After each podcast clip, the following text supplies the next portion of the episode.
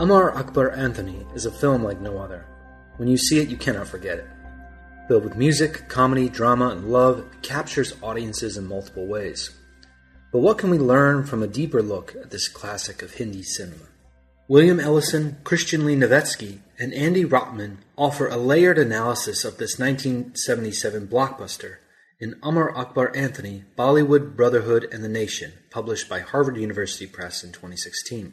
The authors examine the film through each of the narrative's three brothers, as well as their mother. All four perspectives offer a new vision of modern India. Through their investigation, they explore questions of religion and secularism, Indian nationalism, cinematic genres in Bollywood, politics, urban architectural space, and gender. They also examine the film as a powerful allegory of the nation, where differing religious identities, specifically Hindu, Muslim, and Christian, can produce a generative social harmony. Overall, the authors provide a rich portrait of this amazing film and a useful model for the interdisciplinary analysis of cinema. I'm one of your co hosts, Christian Peterson, and thanks again for listening to New Books in Religion. Without further delay, here's my conversation with William Ellison, Christian Lee Novetzke, and Andy Rotman. Welcome, gentlemen. Thanks for joining me on New Books in Religion, and thanks for writing this uh, wonderful book, Amar Akbar Anthony, Bollywood, Brotherhood, and the Nation. Uh, it's this is a fascinating book about a fascinating movie. Um, hopefully, if listeners aren't aware of this movie, they will they will go check it out. I, I will say that I've been uh, listening to the soundtrack over and over again. I rewatched the movie uh, in between reading chapters of the book, and uh, you guys do a very good job of uh, kind of looking at this movie in multiple ways, placing it in multiple contexts, uh, doing it in a very clear way, and also, um, as with the movie, kind of bringing a little bit of lightheartedness in your writing. So I, I appreciated that as well. But thanks, thanks for uh, for joining me today. Thank you, Christian. Thank you. So, Christian. so uh, traditionally on New Books in Religion, our first question is always biographical. Um, because I have all three of you here today, um, perhaps we can start uh, instead of kind of a, a long biography, about how did you all connect in your own scholarly careers, and what interest in the study of South Asian religions did you all share? I'm going to talk about this by saying that the three of us uh, intersected uh, when we were all three graduate students, um, and we had different research projects uh, which we were pursuing. We kind of um, converged uh, in the city of Pune in Western India in Maharashtra. And uh, Andy and Christian met each other. Uh, they were fighting over an apartment, as I remember. I wasn't. wasn't much of a fight. Not much of a fight. I lost pretty quickly. Yes, and that that's how we met. But then Will and I met because we were uh, pumping iron together at the local gym, Status, on Prabhat Road. That's right. Um, and Prabhat Road is also where the National Film Archive of India is located, and that was the reason, uh, for me at least, to to be in Pune at the time. Um, we we sort of, I, would say, we collected around the film archive. Um, mm-hmm. All three of us, for uh, our our different reasons, uh, were interested in doing um, in studying Indian film from various angles. So I think that was one of the pleasures of the way we came together is that each of us made use of Indian film, but in different ways and for different reasons, different purposes, different methodologies, um, which made it a very ripe topic for conversation. Yeah. So that so that's how we kind of um, started. Uh, let's say lots of different conversations. Um, but how exactly? When did our conversation start about Amar Akbar Anthony, brothers? Can you remind me? I think perhaps not specifically Amar Akbar Anthony, but it, it, this is kind of a simultaneously intellectual and non-intellectual conversation uh, that, that we've shared for many years since the inception of our friendship. Um, we would go see Indian movies together, uh, or you know, we would talk together about Indian movies that each of us had seen. And I think that, that a central problem for us was being baffled by Indian mass entertainment. Uh, that we would go see films perhaps with American friends or Indian friends. Um, we go see films that were popular, and we would find ourselves both compelled by the, the, the allure of Indian mass entertainment and also baffled by a lot of it. So I remember just sort of talking with Andy and Christian about was that funny? You know, was that joke funny? Was that scene sexy? Is that guy glamorous? Like, why was why was he the good guy and he the bad guy? You know, there was a lot of uh, I think um, decoding that mm-hmm. went on among the of us. So another another way to to sort of approach your question is um, how we how each of us encountered this film. Because I think we each had a different route to this film and a different impression. For me, the first time I saw the film, uh, as I recall, was part of a, a, a, language training program. I was learning Hindi, and um, and this film was just selected as kind of like movie night to watch this film. Uh, and I remember sitting through it I mean, the first I, you you've seen the film, so the first twenty minutes, uh, I can't think of something more memorable I've ever seen on screen. and I just the whole film, I, I, I was just my my mouth was open, my I was I couldn't believe what was happening on the screen, and I and I couldn't shake the fact that something tremendous, even uh, in some ways life changing. I mean, as it turns out, had occurred when I first saw that film, uh, and then after that anyone I spoke to who had seen the film kind of had the same feeling. They kind of they remembered that moment when they first saw it. So for me, anyway, I knew something something extraordinary uh, was going on with that film, and I wanted to deal with it at some point, someday. Do you guys also remember your first time encountering this film, or? You know, it's funny because it's the kind of film that I remember the first time I saw it, but somehow it's rewatching it that becomes so pleasurable and watching it with friends who've seen it before and watching them and singing along with songs and you know speaking back to the film so you know it's a film kind of to inhabit and the times that i watched it with friends it was a little bit like going to the rocky horror picture show or something mm-hmm. where people are yeah. singing along and getting up and that it becomes a whole theatrical moment and it was definitely for me the first time i saw it being immersed in a world like that with friends who were shocked that i'd never seen it before um, right. And I remember for me watching it and thinking like, what would it be to really get the film? Like, who is it appealing to? It seems to there's just so much going on, and to the extent that the film is kind of calling out or crafting certain kind of subjects, like who are these people and how could I be like that? Um, and it was part of my process of kind of learning as much as I could about South Asia. Mm-hmm. I, I definitely hear that. Mm-hmm. Um, I, I, sort of feel like I've always already seen the film. I, I can't, I can't quite put my finger on, you know, as Christian um, mentioned, viewing the film for the first time as part of uh, of Hindi class, and I can't put my finger on the very first time or who I was with. But for me, um, and and I think I can. Uh, this is part of what intrigues us. Uh, about the film, and we write about this in our analysis. Um, it to me, it seems like an amalgam of so many other Hindi movies I was watching, both you know during the the the inceptive year of our, our friendship in Pune, and even before that, when I started trying to understand things about Indian culture by uh, by studying Indian cinema. Amar Akbar Anthony is uh, it's an extraordinarily it's got a hugely eclectic sweep and it incorporates all kinds of elements uh, motifs and details and themes from um, from the history i'd say of hindi cinema um, so it, it, I guess all, all of that relates back to my feeling of, of deja vu, I guess. I mean, the first time I saw Anthony, I, you know, somehow like these bits, oh, this bit sort of is like this other film I've seen, and this bit is sort of like that other film I've seen.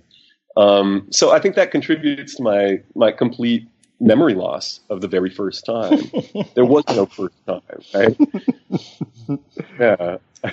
So, so um, this this is uh, th- th- this leads to I guess uh, the the next stage of this project, one of the the really interesting things I discovered in my friendship with Andy and Will is that they both have a tremendous capacity to stage productions.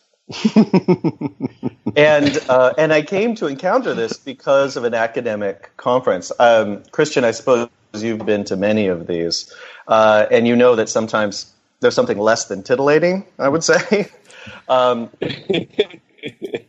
uh, so maybe we could talk a little bit about how this project took off because it took off in the context of something like the Rocky Horror Picture Show.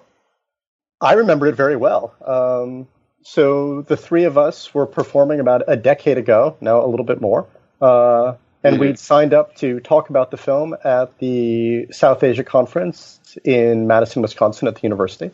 And we made the decision to present the material or our thoughts on it in the first person, much like we do in the book. This is the genesis for it, with the idea being, you know, what would it really mean to to think about the film in some ways from the point of view of the various characters, and that the fact that they're they both know something and don't know something. I mean, there's a kind of blind spot in them in that they they don't recognize something, uh, and they recognize other things, particularly about the family, which we'll get into later. Um, and this begins our idea of engaging with the film in a kind of sibling rivalry. So in our performance as Amar, Akbar, and Anthony, uh, I was dressed as Amar, the Indian police officer. Uh, Will was Akbar, and Christian, a little slow, but eventually became Anthony. But that's also a tall order to be Anthony. Yes, that's it. Yes, but my well. So if it's not clear, we, we dressed in costume, um, and and um, and had some other sort of things that, that accompanied us, some um, sacred images. Uh, my costume was con- consisted of me basically unbuttoning my shirt and wearing, wearing and wearing a religious symbol around my neck. Um, but but that was the idea, and, and uh, uh, that for for that panel, and that panel was in this little room off next to the restroom. Um, that was uh, so so filled with people that uh, that they not only uh, piled out into the hallways asking each other what was going on inside, uh, but I think the fire marshal at some point I remember seeing a come in in the back and look very concerned. Um, but uh, uh, but it was a panel that that after it ended um, a kind of legend started. I mean, people would approach me all the time. People would actually they would approach me and say, "Were you at the? Did you did you go to that panel? Did you see it?" And I would say, "Actually, I was at the front of it. Uh, I was part of it." Um, but so it kind of took on this legendary quality. People talked about the fact that you know this was the first time they had ever been to a panel where where there was a kind of joy in the panel and a playfulness and people taking on a kind of um, uh, theatrical approach to presenting what, at the core, we felt was also a, kind of uh, important, solid academic, kind of theoretical argument about the film, about characters, about how you read film in relation to society, text, um, and sort of meta text, and uh, and that sparked this this project. If I could uh, pop in here to kind of push you guys a little bit more uh, to think about this process of of writing then kind of kind of after this uh, inception moment and kind of the initial stage. Um, co-writing as a process. Is not something that uh, academics are generally encouraged or supported or guided uh, on how to do. So um, maybe just since some listeners might be authors themselves um, how, how can we do this successfully what did you all learn in this experience would it be something you would do again let me take that one on first. Uh, and first to say, I learned a lot and I would definitely do it again. Um, and that one of the great pleasures of the book was making the decision that it, it wasn't just the case that each of us would individually author a chapter, but that we would actually co author things. Someone would write the first draft, someone would go over a second, someone would go over a third, it would go around and around, so that every bit, bit of the book is tri authored. Um, it's a slow process um, in the sense that one's kind of reading things again and again and again. But it, every sentence in the book, in some ways, is the result of a conversation. And the pleasure is the three of us having different training, different ideas, kind of conflicting ideas. It allowed us to really develop our thinking and also have our thinking challenged. Um, so slow, but incredibly productive. Will, what do you think? I would say, uh, first of all, in in uh, addressing your point about it being slow, um, I, I, agree it was very productive, And I'm a very slow writer myself. Um, and I think that one of the things that keeps me uh, writing at a slow pace is, is a kind of incessant tendency to second guess myself, to, uh, you know, to try different verbal figurations on for size, to, uh, in any case, I'm slow, and um, I don't think I was slower uh, as part of our trio. I think mm. um, you know my two partners took, took on a lot of that work for me, and if I had set out to write the whole book myself, you know, it would have been a completely different different project. But I don't know that we would have, or I would have finished it any faster. Uh, I think you know the in, in making the, the, the kind of conversational dimension um, of productivity creativity explicit uh, it was a very successful experiment um, I, I, just have two short points to connect with that i think one thing andy alluded to this um, but to uh, to make it clear the three of us are trained in different ways and, and we have different disciplinary orientations within religious studies. Um, uh, Andy brings philological expertise. Um, Christian is a historian, and um, uh, my own research is ethnographically based. Uh, and so that led to a very fertile three way conversation. Um, the last thing is uh, Christian Peterson. You um, you kicked off this question by asking, "Would you do it again?" And I would qualify and that yes by saying I would do it again with friends. But mm. I think this is, you know, we found our groove, and it wasn't without our, our, path had its bumps along the way. And I wouldn't under I wouldn't counsel this as a productive method for three people who don't know each other very well and who mm. don't want to hang out with each other outside of uh, the work context. So that's that's my caveat. Yes, that's a that's a great point. Um, and maybe I could just add one thing to that, which is that we we we also um, came up with a we we were constantly um, finding form that would match uh, our partnership. So um, one of the things that you probably noticed about the book that's for us very important is that we there isn't really an agreement, and that we we don't want an agreement. We want there to be um, multiple points of view, view even disagreeing points of view, uh, which doesn't necessarily represent a disagreement with us, but it allows a certain kind of flexibility mm-hmm. um, to the form. So if I, you know, often when people ask me about this book, the first question they ask is, "How did you manage to write this book with two other people?" And uh, and part of the answer to that is the kind of book that it is. If we were um, if we were trying to to reach one single agreed upon point, that would have been very hard. Um, and it also wouldn't have been nearly as interesting. Uh, yeah, I agree entirely. Yeah. yeah me too. So um, yeah, maybe we can maybe we can talk about that a little bit. Um, one of the things that I really appreciated about the book is, um, you know, when I'm teaching, I teach a religion and film course sometimes, and when I do this, I often talk about that. You know, audiences read these things in multiple ways depending on their positionality, their preparedness, their assumptions about the world.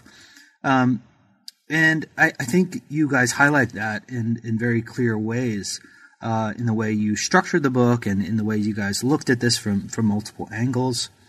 Um, so, in terms of your kind of approach or setup, it's this unique kind of multi pronged assessment, I guess, uh, for lack of better mm. words. But um, so could you could you explain kind of the design of the book and the chapters and uh, how did you see uh, these working in complement to each other, perhaps? I would say structurally, the core of the argument originates in that panel that uh, mm-hmm. that Christian was talking about. Wouldn't you guys say? Yeah, right. So the I agree. I agree. Will there are four main chapters, and the three chapters, chapters one, two, and three, one is Amar, then Akbar, then Anthony, and each of them is like a kind of an Amar centric view of the film, then an Akbar centric, and an Anthony centric. And in some ways, it's not just that it's different views on the film. One's, we could say, one's textual, one's intertextual, and then Anthony is metatextual. So the idea is that it's three different points of view, but also three different kind of frameworks, even for engaging with the film. Um, so that was a real pleasure to write. So it allowed us to stretch out, and sometimes something that would have been written in one chapter would get moved to another chapter, depending on the perspective. So there was a kind of fluidity and flexibility. Uh, the Ma chapter is the one that's probably the most complicated um, because the Ma chapter has an Amar centric view of Ma, an Akbar centric view of Ma, an Anthony centric view of Ma, and then a Ma centric view of Ma, Ma's own take on herself and the film. Um, so that's the kind of uh, I don't know the tour de force chapter. There's just the most packed in it. Uh, and it's the Ma chapter that was not represented at the original Madison panel, but we felt was absolutely essential. Uh, and in just the same way that we make uh, arguments that Amar, Akbar, and Anthony are each the heroes of the film, as we do in each chapter, in the Ma chapter, we do say that Ma herself is the heroine of the film.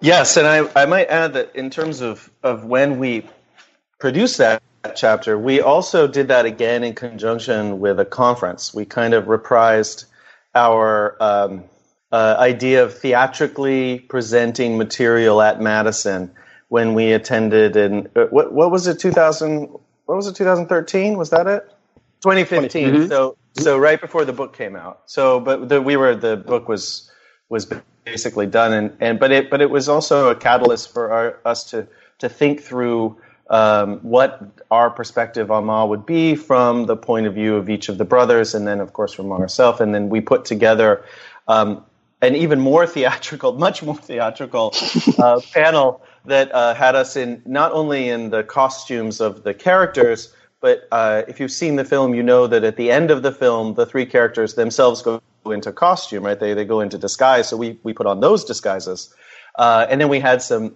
uh, scripted audience participation, all kinds of things sort of happened in that. Um, but that again, was, you know, we've kind of used uh, public presentation as a way to craft some of the parts of the book and help us think through the book. So that's been a kind of technique that we've used in in, in structuring this this text that we put together.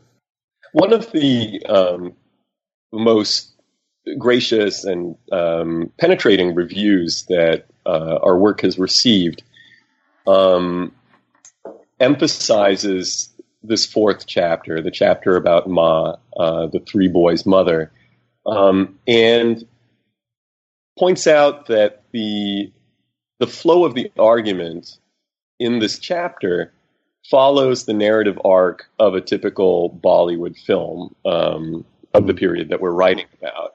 Um, at, kind of as a gag, uh, Andy noticed at one point that the chapter was just getting really long because effectively we were packing in four arguments in a single chapter, right? Mm-hmm. And you know, we'd produce these ridiculous long Word documents, which themselves were stitched together, you know, sort of exquisite corpse style out of four different arguments originating among three different authors. And he said, you know, we should put an intermission in the middle of this chapter because that's how you get through a three hour long Bollywood, right? Um, basically interval in India instead of intermission. So we just sort of popped that word right into the middle. And it sort of, it, it had um, an effect of its own. It enabled us to, uh, to write the final chapter um, along a certain rhythm and uh, honestly, though, until I read the uh, the review, um, I, I, didn't realize how well it had worked for other people. It was a deeply satisfying to find that yes, she hits the the interval after our second argument. Then the third argument comes along and looks like it's going to trump the second argument, and then at last we have a fourth argument that sort of strips away all the veils and disguises and you know takes off the masks. And it all turns out that uh, you know the the true hero of the movie is the mother. Um, I, I felt like if other people got what we were doing there and it didn't just seem a sort of um, like a self-indulgent gesture on our part a jump um, the shark moment mm-hmm. yeah haven't yet jumped the shark yeah, that was very satisfying. So, if we can uh, perhaps jump into um, more detail, what what you guys are up to. Um, I would uh, imagine that a good place to start would be to kind of explain what this film is. But uh, and you guys have probably mastered this, but I realized in trying to explain what I did at work to my children yesterday, I, I tried to explain what this film was about, and it was very it was very difficult to do. Um, oh, try it.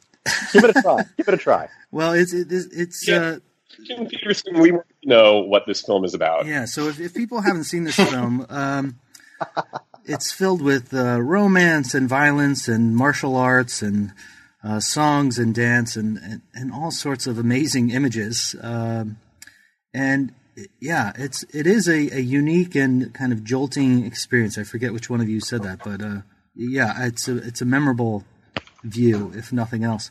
Um, but perhaps uh, core to this, and because you know my perspective, uh, and you know, f- for the most part, uh, the three of you, um, religion plays a very key part in our interests, if nothing else. Um, but in the book, right, the three brothers are are separated, and then are raised in three uh, traditions: one as a Muslim, one as a Hindu, and one as a Christian. Uh, and perhaps we can start with that. Uh, there are other, perhaps more natural progressions. Right, one of the, the kind of key arguments that's made about the film, and you guys also kind of dissect this, is this it is a powerful allegory about the Indian nation at a, a particular time in history. Uh, so we can address that. Um, but I'm also I'm also re- really interested in this this question of uh, how how does religion play out in this, and and not only kind of as it uh, is formulated in specific traditions, but also in developing a, a, kind of key sense of Indian secularism at the time. So I, I, don't know where to go with that. I don't I don't have a specific question, but perhaps we can think about that for uh, a moment. There's a lot to say in response to that. Uh, I mean, another book's worth of material, or maybe simply our book. Um, but I mean, one of the pleasures I think of thinking about how religion functions here is that it isn't simply that Amar, Akbar, and Anthony are each kind of relate, kind of raised in some normative version of these respective religions, Hinduism, kind of Islam, and Christianity.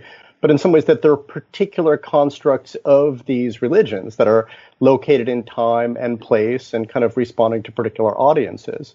And I think it's the the particularity of the way that religion is used to construct visions of the family, to construct visions of the nation, to construct visions hoods of kind of a brotherhood and what kind of Indian secularism looks like, which is very different from American secularism. So that religion plays a particular role, but it's not it's not a, some simplified version of religion. It actually ends up being incredibly complex. And I think that that's the part that people are so surprised at is that we're looking at a movie that was a comedy and playful, and in some ways we're playful ourselves, but we're very serious in our analyses. Um, so the trick in this was to be kind of serious and playful simultaneously and to make real points about the kind of construction of religious identity and its connection to secularism, the state, et cetera, et cetera. Yes, I think I could add to to uh, Andy's point there that um, that we we obviously we we're scholars of religion, but as Will had pointed out, we each have a particular uh, set of questions that we ask when we're thinking about religion. Text uh, questions about text, questions about history, questions about culture, and so the the thing that kind of pulled us to the film was that the film seemed to be doing that too. It was almost like uh, it was made for the religious studies major. It was through religion. It was telling us about all sorts of things. Andy mentioned a few of them about nation state, family. Uh, you know, we talk about politics, obviously, everywhere, about civil society. We talk about geography. We talk about the politics of geography. We talk about gender and class. Um, it, you know, we really uh, see we we see this film saying um, religion is a way to open the door to just about everything else, and we try to see what's on the other side of that door. Yeah. Um, I have one thing to add, which is, uh, I guess, about maybe the hermeneutics um, of of the film for us as people who did not grow up in India, we're, we're not from Indian or Deshi families, um, and we encountered this film initially as something strange, you know, something strange and marvelous. Um, I think that the key for all three of us um, for cracking the code and figuring out, you know, I should also back up one second and say that what for us was so strange turned out to be just the most familiar kind of taken for granted piece of, of background cultural furniture or something for um, our Indian contemporaries. Uh, so that you know, Amar Akbar Anthony occupies a, a, place in Indian popular imagination, kind of analogous to to Star Wars um, for Americans.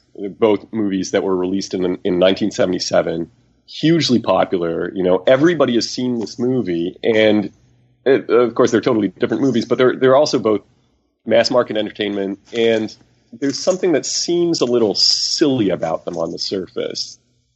But Andy and Christian and I were all coming to this movie from outside. We really, you know, we had such a hunger to to understand it. And the path to understanding it leads through religious symbolism.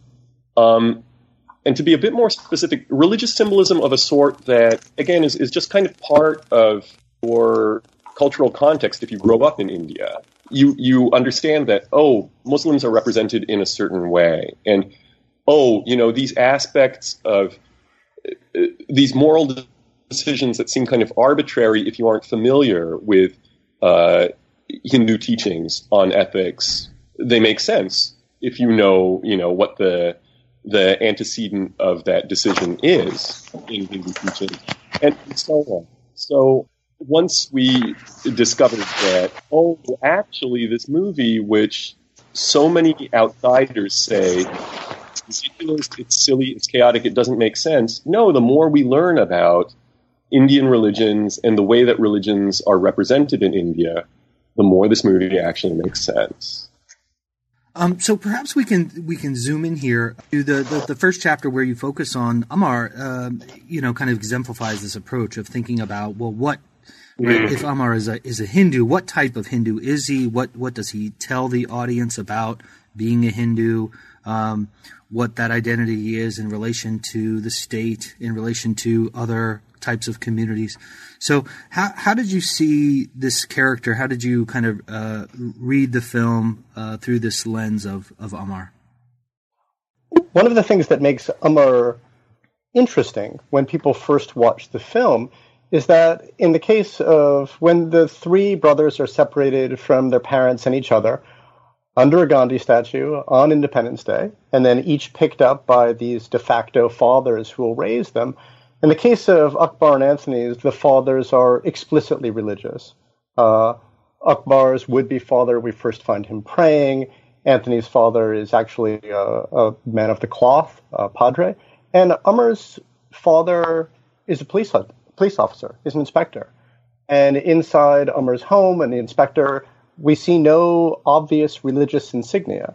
It's as though Hinduism itself has simply been swallowed up by the state. Um, so my students are always a little bit baffled about that. How is it that somehow kind of the explicit forms of kind of Hindu religiosity aren't there? There's no going to temple. When we see inside Amar's home, we don't see anyone doing any puja, etc. So, what's the relationship here between Hinduism and the state? Uh, and this ends up being a kind of complicated argument about Hindu, kind of, we could say, a certain vision of Hinduism and state power. Mm-hmm. I could go on, but I'm trying to like split it up so that the three brothers each get to do so one. Generous. No, go on, go on. No, Andy. no, no, no. We're, we're we're collectively writing this.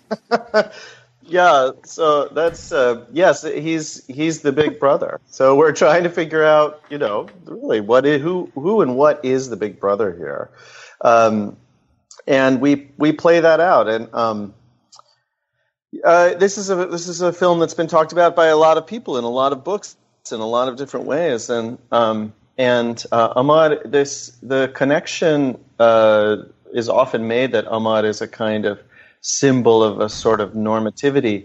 But we really try to to push at that and to figure out what does that mean, what are the implications of that, um, uh, and uh, not just in terms of, of of these religious icons. I mean, we talk about it in terms of the relationship between Amar and uh, his uh, his female co-star, um, as we do with the other figures too. It's uh, one of the things that, that we point out is that they kind of leap immediately to marriage. It seems from a kind of position of ill repute to to uh, to finally being a respectable woman. So so also, how does Amar make the whole sphere respectable?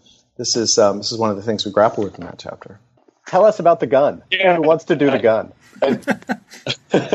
I'm not going to talk about the gun. I think we should we should we should leave that. Uh, leave it buried. That's a that's a good mystery now. Now they'll have to have uh-huh. right put that out there. Um, I do want to add one thing to our discussion of Amar.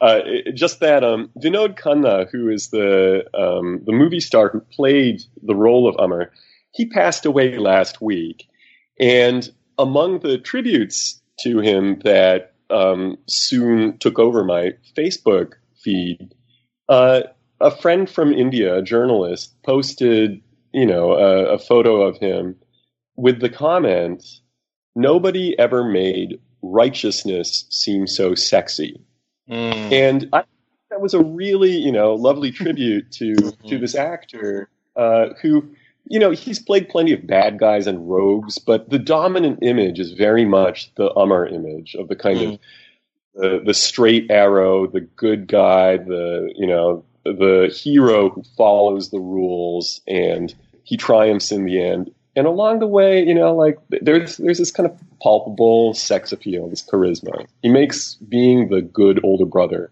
look really good. I'll just say one thing about it though, just just to kind of add in the intrigue there's the sense that Amar follows all the rules, except he doesn't. Um, within the logic of the film, he's always taking the law into his own hands. And there's a way within the film that this seems normal and it seems right and it seems proper. But at another level, it also seems peculiar, uh, offering the woman who would be his wife uh, his marital bed as opposed to jail when she breaks the law.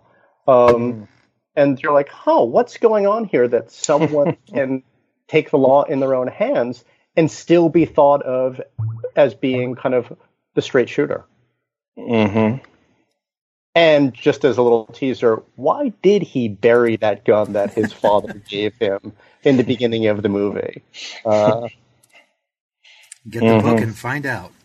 You know, as an Islamicist, uh, I, w- I was very interested in this chapter on uh, Akbar, and um, you do a similar uh, type of positioning of him, both kind of in the larger cinematic landscapes of Muslims in Indian film, um, but also in relation to what what is the type of Muslim uh, that one should be, uh, right? In in the sense of communicating to an audience um, that's probably working with a set of assumptions about uh, how Muslims are supposed to behave, how they are represented. Um, so, what what were some of the, the angles you you took in thinking about uh, Akbar's character? I think that I'll start by saying that one of the things that the film really values and that puts forward as um, as something that's desirable and attractive and ultimately righteous um, is is um, you want to be you want to be a modern Indian person. Um, that's uh, by the end of the film, all three of uh, our heroes have emerged as sort of fully realized moderns. Part of that modernity is um, is secularism, what's called secularism in the Indian context. Uh, the three guys discover that, oh, uh, I'm a Muslim, you're a Hindu, and you're a Christian and yet truly we are brothers. We three are brothers. Um, we all share an innate Indianness. Uh, we also are forward-looking and modern and dedicated to um, to building uh, society together. Um, so, having said that, I, I think the stakes are pe- peculiarly high um, when it comes to the Muslim character, and um, the film the film explores this conflict among the Muslim characters um, by creating what we refer to as the Muslim subplot. There's a strand of the narrative that um, involves exclusively Muslim characters in Muslim spaces within the film, and it stages the good Muslim, Akbar, uh, against bad Muslims. I mean, you know, uh, uh, even the villainous characters in this movie aren't um, aren't they aren't villainous in more than a, a kind of comic opera way. But um, Akbar's chief antagonist and the representative of bad Muslim things is his uh, his future father-in-law, the father of his beloved. Um, and one thing that the film does that is very clever and sensitive and um, that involved a lot of research on our part. Uh, it, it, had us digging through. Um, it had us digging through a whole generation of earlier Hindi movies about Muslims, and it also had us digging through Urdu poetry, uh, Sufi soteriology. You know, a, a great deal of um, of the history of Islam in India. Um, it's it's this device. The good Muslim Akbar is a poet, and he's kind of presented in a in a way that locates himself at the sort of heroic poet love of uh, Urdu and Persian poetry, mystical poetry, and his antagonist is the sheikh, the the kind of uh, bearded man of orthodoxy. And in this movie's rendition, um, orthodoxy, also kind of hidebound tradition. Um, Akbar is forward looking, his father in law is backward looking.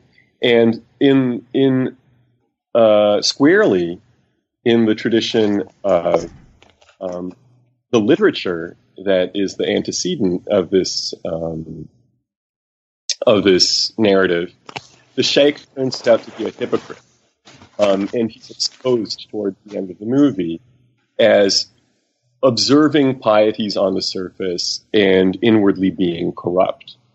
Um, and so this is realized, you know, again in a very sort of comic, um, light-hearted way uh, when Akbar succeeds in demonstrating the sheikh's hypocrisy both to him and in front of his daughter, um, whom Akbar loves. And finally, the father-in-law consents and says, "Okay, I, you know, I concede you were right on. Uh, you are a worthy suitor to my daughter. Um, please, you two agree. Um, that actually is an allegory of the triumph of a new forward-looking Indian Muslim uh, identity over and again, hidebound traditional ways that the film projects as historically having held Muslims back. Yeah, that's that's that's really well said, and how we deal with with um, with uh, Islam here as a cultural form, as a political form, and uh, and one of the things I would add to that is one of the ways we look at Akbar is he's he he's the one who sort of uh, lifts the veils, um, uh, and he's uh, the nexus for for the rediscovery of everyone's kind of true identity uh, through the Sai Baba when they're at the Sai Baba temple, and from that moment onwards, they're all kinds of kind of reconnecting. So he's also um, a figure who we kind of see removing the veils of secularism, showing some of the, the things that lie behind these ideas. Um, and, and in that way, he's he really is in the middle. He's kind of negotiating uh, uh, relationships, uh, truth relationships, um, and he is kind of this this figure of uh, of a real kind of honesty and truth, and he kind of knows who he is, and um, so it's very important uh, to have him at the center, and we we kind of make that point.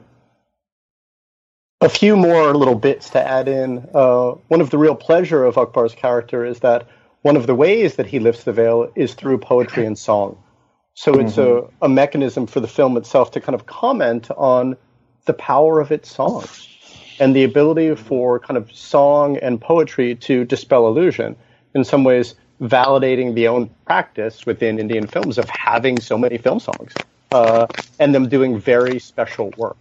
Um, the other thing that I like so much about Akbar's character is it's a way for the film to kind of comment upon and engage with this whole lineage of Muslim socials, these kind of Islamic films from the generation before.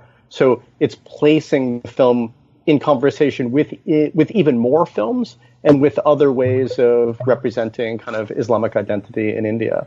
Uh, so a lot happens with Akbar's character. Mm-hmm.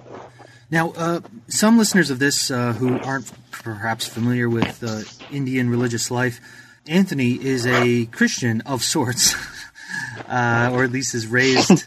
no, he's totally he's, he's absolutely a Christian. He. Uh, so yeah, he's, he's, very much framed in a Christian context. Um, so how how does this uh, what, is, what does this tell us about Christianity and Indian society? Um, how might we think about his character in relation to to the others? Uh, what happens when Anthony is uh, central? Well, uh, you know, I can maybe take a stab at answering that. the the The easy answer is that this is actually a film about Anthony.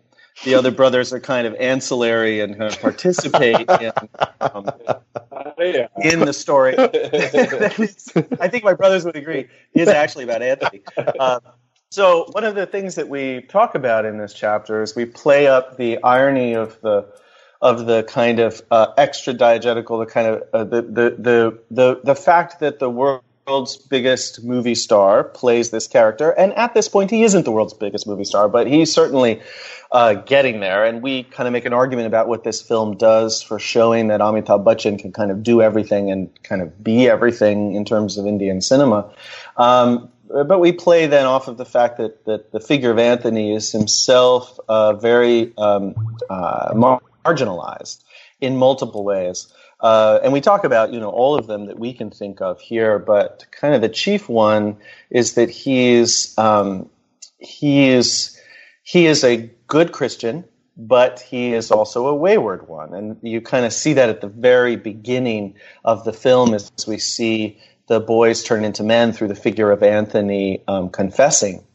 And then you see that he's outside of the state, and you see that in his conflicts with um, also with, uh, with with with Amar, and he also has conflicts with Akbar because he feels that Akbar isn't pursuing the love that he represents. So um, so Anthony is an antagonistic figure in multiple ways, uh, and we kind of read that antagonism in, in, in, terms of also the stardom of Amitabh Bachchan as representing certain kinds of irony um, in, in, terms of reading his his character, uh, and that you know that irony is is all the more important because he is of the three religious communities he represents. Um, obviously, the smallest. Uh, the Christian population is about two two and a half percent, um, and so and yet we also point out that Christianity has has not had a sort of two to two and a half percent influence on India because uh, Anthony is also a figure that gets related to colonialism and post colonialism and ideas about Christianity and the world and the force of Christianity. So this chapter kind of takes on a lot of that and tries to understand um, how Anthony um, is uh, representing some of these uh, uh, ideas about Christianity, about um, the legal system, about the state. Um, you know, kind of uh, bringing together a number of forces uh, ultimately around uh, the idea that Anthony is um, self consciously enacting these. And we relate this to an idea of someone uh, named Ashis Nandy, who talks about the, the idea of the intimate enemy, of the kind of the, the way that uh, colonialism required a kind of required of Indians a, a, a kind of um, uh, uh, self-deprecation in a sense in terms of, of the, the figure of the muscular Christian. So, uh, so we try to look at some of that through Anthony. Um, and one of the interesting things we point out about Anthony is that is that Anthony kind of knows he wasn't born Anthony, he carries around a note from his mother, and he has a good sense of sort of who he was, that he was likely Hindu, and uh, he's also the only figure who definitely doesn't have a mother because his adoptive father is a is a Catholic priest who who wouldn't be married. So he is a figure that's both kind of liminal, but he's also sort of right at the center for us, and that irony is something that we play with in this in this book. Yeah, I um, enjoyed the the kind of um, hesitation or ambiguity, uh, Christian Peterson, in, in the way that you framed your question.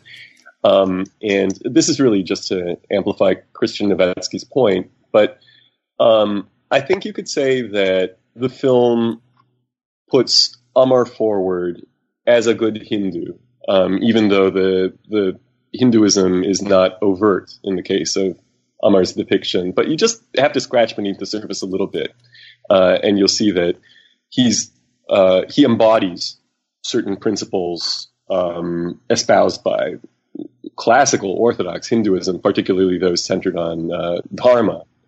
And similarly, Akbar is the film's idea of a good Muslim, but Chris, uh, sorry, uh, Anthony is not really a good Christian, um, and uh, religious symbolism sort of we probe it and uh, we it gets us it gets us only so far. Um, we part of our discussion of Anthony involves an investigation of tropes of Christianity um, as deployed in Indian popular cinema, um, and many of these actually I don't know if this will make sense, but um, they sort of lead the character into a dead end. Um, the character's potential for growth turns out, I think, not really to have to do with Christianity.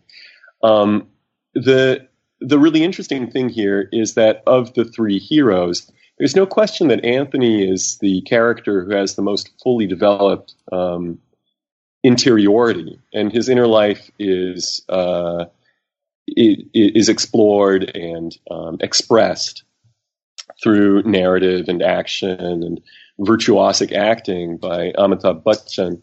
Um, but the inner struggle, when you come down to it, it turns out that the Christianity is really sort of standing in for uh, for the experience of all Indians across religious boundaries with colonialism.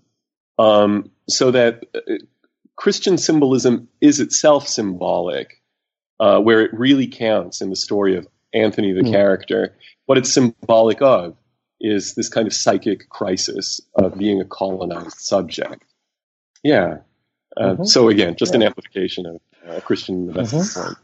So I'll add one more point too, which is that you know one of the peculiarities about uh, the Anthony character here is that um, to the extent that he's heroic, uh, following kind of Christian's argument about it being the center of the film, he's also the one that's most in opposition to the state. Uh, he has his own little dispensation. He has Anthonyville that kind of follows his rules. So in some ways, he is he is the king of his own little fiefdom. Um, so it's interesting to think about what that says politically about his identity. That the construction of this kind of heroic like person is someone who literally follows his own rules, his own laws. Uh, and this again allows us to explore more about the kind of the political climate of India in the 1970s.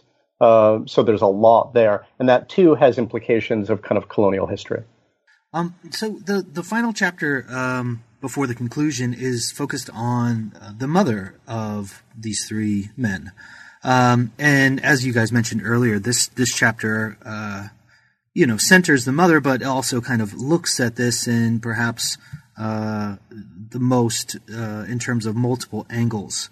Um, so uh, there's lots lots to talk about here. we've been talking for a long time, so um, perhaps what what did you find most uh, in, important or striking in your analysis of um, the mother figure? Um, yeah, and h- how did you see her playing out in the in the film? The organization of the chapter replicates well, it replicates and reverses the organizational scheme of um, the first part of the book, where we go from Amar, the Hindu character, to Akbar, the Muslim character, to Anthony, the Catholic character. Um, in the Ma chapter, first Anthony steps up and gives an account of what happens to his mother in the film from a Christian perspective. And in this interpretation, um, Ma, the mother, is is found pretty wanting. She's just not a very good mother. Uh, then Akbar takes over and uh, gives an alternative reading uh, of the mother's progress, um, and the the hermeneutic here um, relies on um, Islamic teachings um, about submission and judgment. Um, and then finally, we have Amar giving a Hindu inflected account of events in Ma's narrative trajectory. Uh, finally, the last word belongs to Ma herself, and I think this is this is uh, this is what I'm going to present um, in uh, my little uh, reading of the chapter right now um, as the key move that the chapter makes. It is to say that there are at least two possible readings of what's going on with this character um, that are grounded in Hindu tradition and Hindu symbolism, and that there's there's actually a kind of her her character embodies an argument that is internal to Hinduism that has to do with goddesses, with uh, women's roles, um, with modernity, with a gendering of a kind of you know um, a tendency in the modernization of Hindu tradition uh, that masculinizes it, we could say, um, versus other traditions, life ways, um, ritual practices that have been relegated and mar- relegated to the margins um, as backward, rustic, primitive, uh, and female. So we we in at the end of the chapter and really the end of the core of the book, we try and open up some space for these voices that have been historically marginalized um, within Hinduism in the past 100, 150 years or so. Um, and uh, it's it's our uh, it, it, was sort of a moment of triumph for us. I feel that we could excavate this material, which is there in the film, and and it was perhaps the most elusive and initially baffling substrate of the film's symbolism. Yeah, this this very nicely said. I think um, I think we we run through several themes, and, and one that I would sort of trace too here is is this this theme of sacrifice, um, and the the woman who plays the mother here plays mothers in many films, and often she's a figure of sacrifice, and um, and by that I mean someone who who uh, sacrifices the self or for whom you sacrifice. And so when we, as Will points out, we kind of reverse the order and Anthony sees the mother as a bad mother, he's kind of um, he's upset with her choice that she sees as a sacrifice. And this is also a place where we talk about other mothers. There, there are at least two others in this film. This is uh, Santoshi Ma, a, a, Hindu goddess for whom there's also a film, and then the Virgin Mary. And Anthony is communicating with all all three of them, trying to uh, get help where he can get it. And uh, one of the things we argue is he really gets it from Santoshi Ma and the Virgin Mary. And then as we move to Akbar, we we have uh, we have a kind of sacrifice that she offers. She uh, we, we describe it as a blood sacrifice. She, she she's bleeding from her head as she falls at the steps of the temp of the of the mandir of the temple of the Sai Baba. Uh, what do we describe it as? Structure. She had the Sai Baba structure, yeah. and um, and this sacrifice then produces a response. Uh, but Akbar here is uh, one of the things we argue is a way to kind of recover uh, Bharti as a mother. She again becomes a mother. She sees her children as uh, children superimposed over the figure of Sai Baba, and then realizes the, her adult uh, boys are around her. Um, and then when we talk about uh, Amar and the righteous mother, we kind of shift this argument away from the idea of a mother who sacrifices and to a mother uh, for whom one must sacrifice. And this leads us to a discussion of Mother India. And here we also uh, kind of gesture back to the beginning of the film, which shows a blood sacrifice, uh, right? Each of the three brothers giving blood to the mother. Mm-hmm. Um, and this uh, this is uh, kind of one way that we think through the mother figure as well as is as a figure of sacrifice um, of what she demands and what she gives.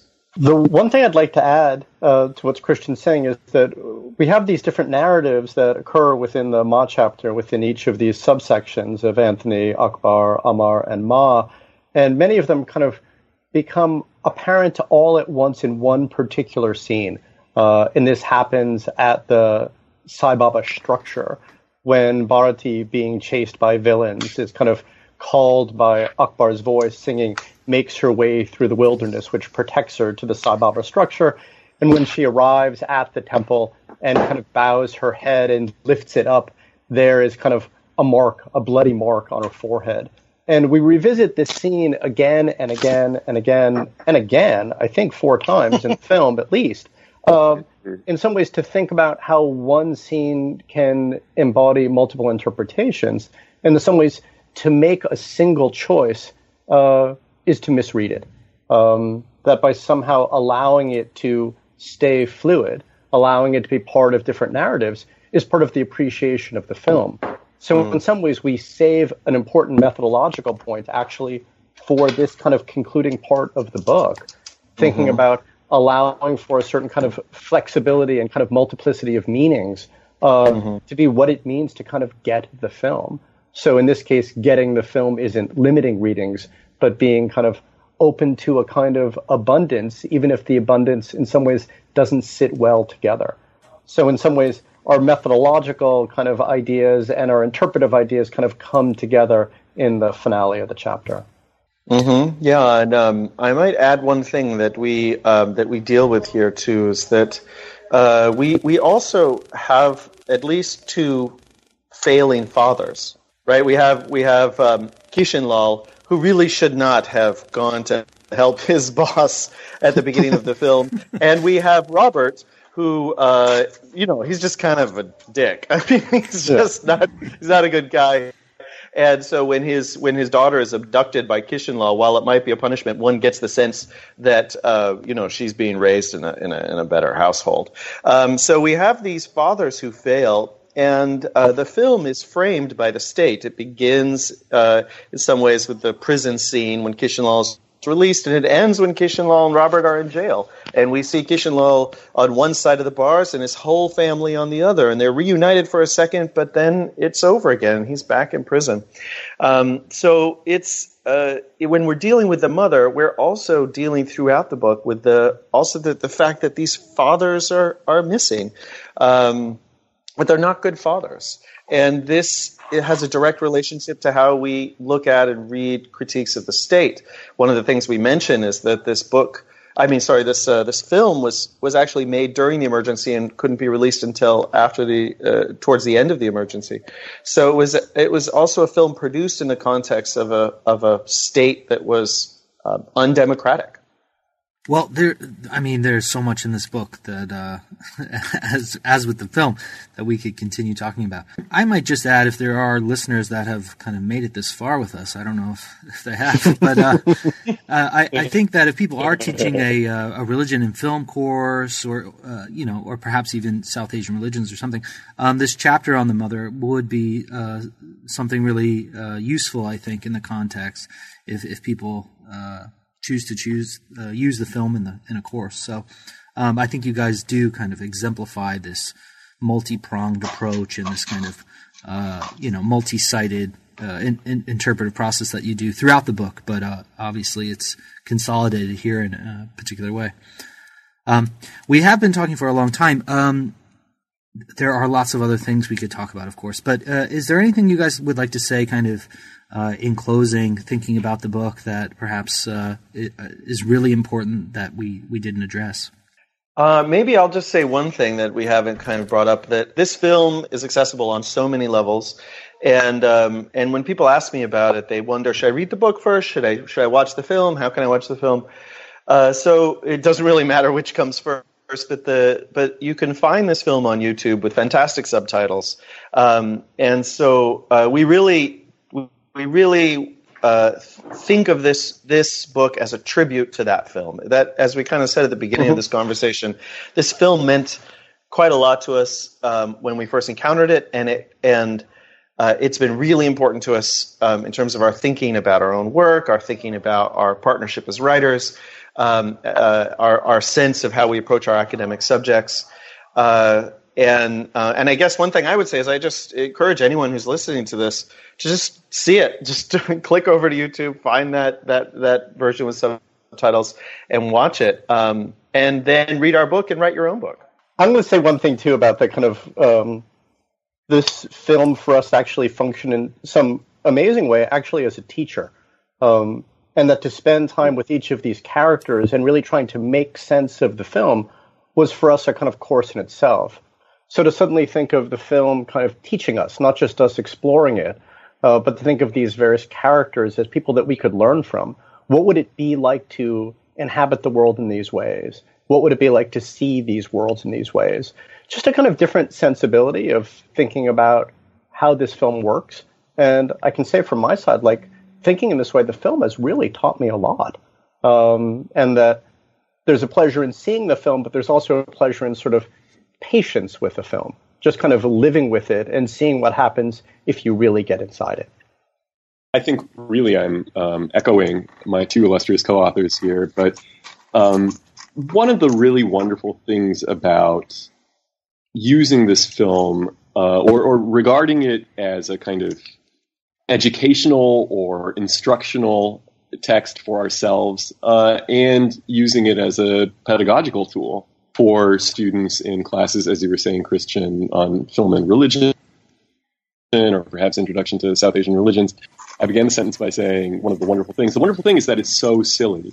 It's so silly so funny and so colorful and so over the top. It really is a gateway drug if there ever was one. I think here at the end of our conversation with you, Christian, it's it's our uh, opportunity to brag that uh, just ten days ago or so we were tweeted in India by Amitabh Bachchan, the the star of the film and uh, sort of the godfather of Bollywood, and uh, we're in the process right now of writing back to him. We're inscribing a signed copy of our book to send back to him, and we're telling him, "You've been our teacher." And not only that, you know, not only did you help us study Hindi and understand the history of Indian cinema and guide us through the study of uh, three distinct religious traditions, um, but we have already turned your film into a teaching tool. And um, mm.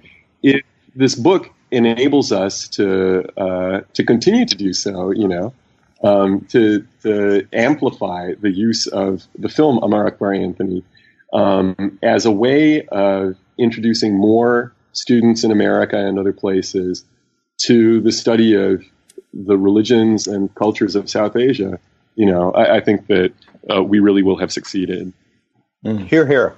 Yeah. Well, mm-hmm. congratulations on on all the success uh, on all fronts. It's a it's a wonderful book, and I do hope that listeners will pick it up. Um, it's also our tradition to to end conversations here at New Books in Religion with a little bit about uh, what we can expect from from y'all in the future. Um, so uh, I know that some of you have stuff that have just come out or about to come out.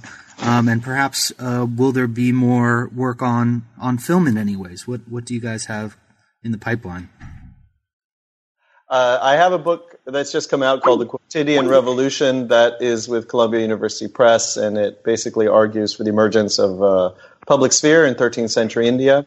And I have a book I'm writing with the uh, political scientist Sunila Kale uh, on um, yoga as a political idea. So those two projects are going on. Andy, who had to depart us, has two extraordinary translations of the Divyavadanas.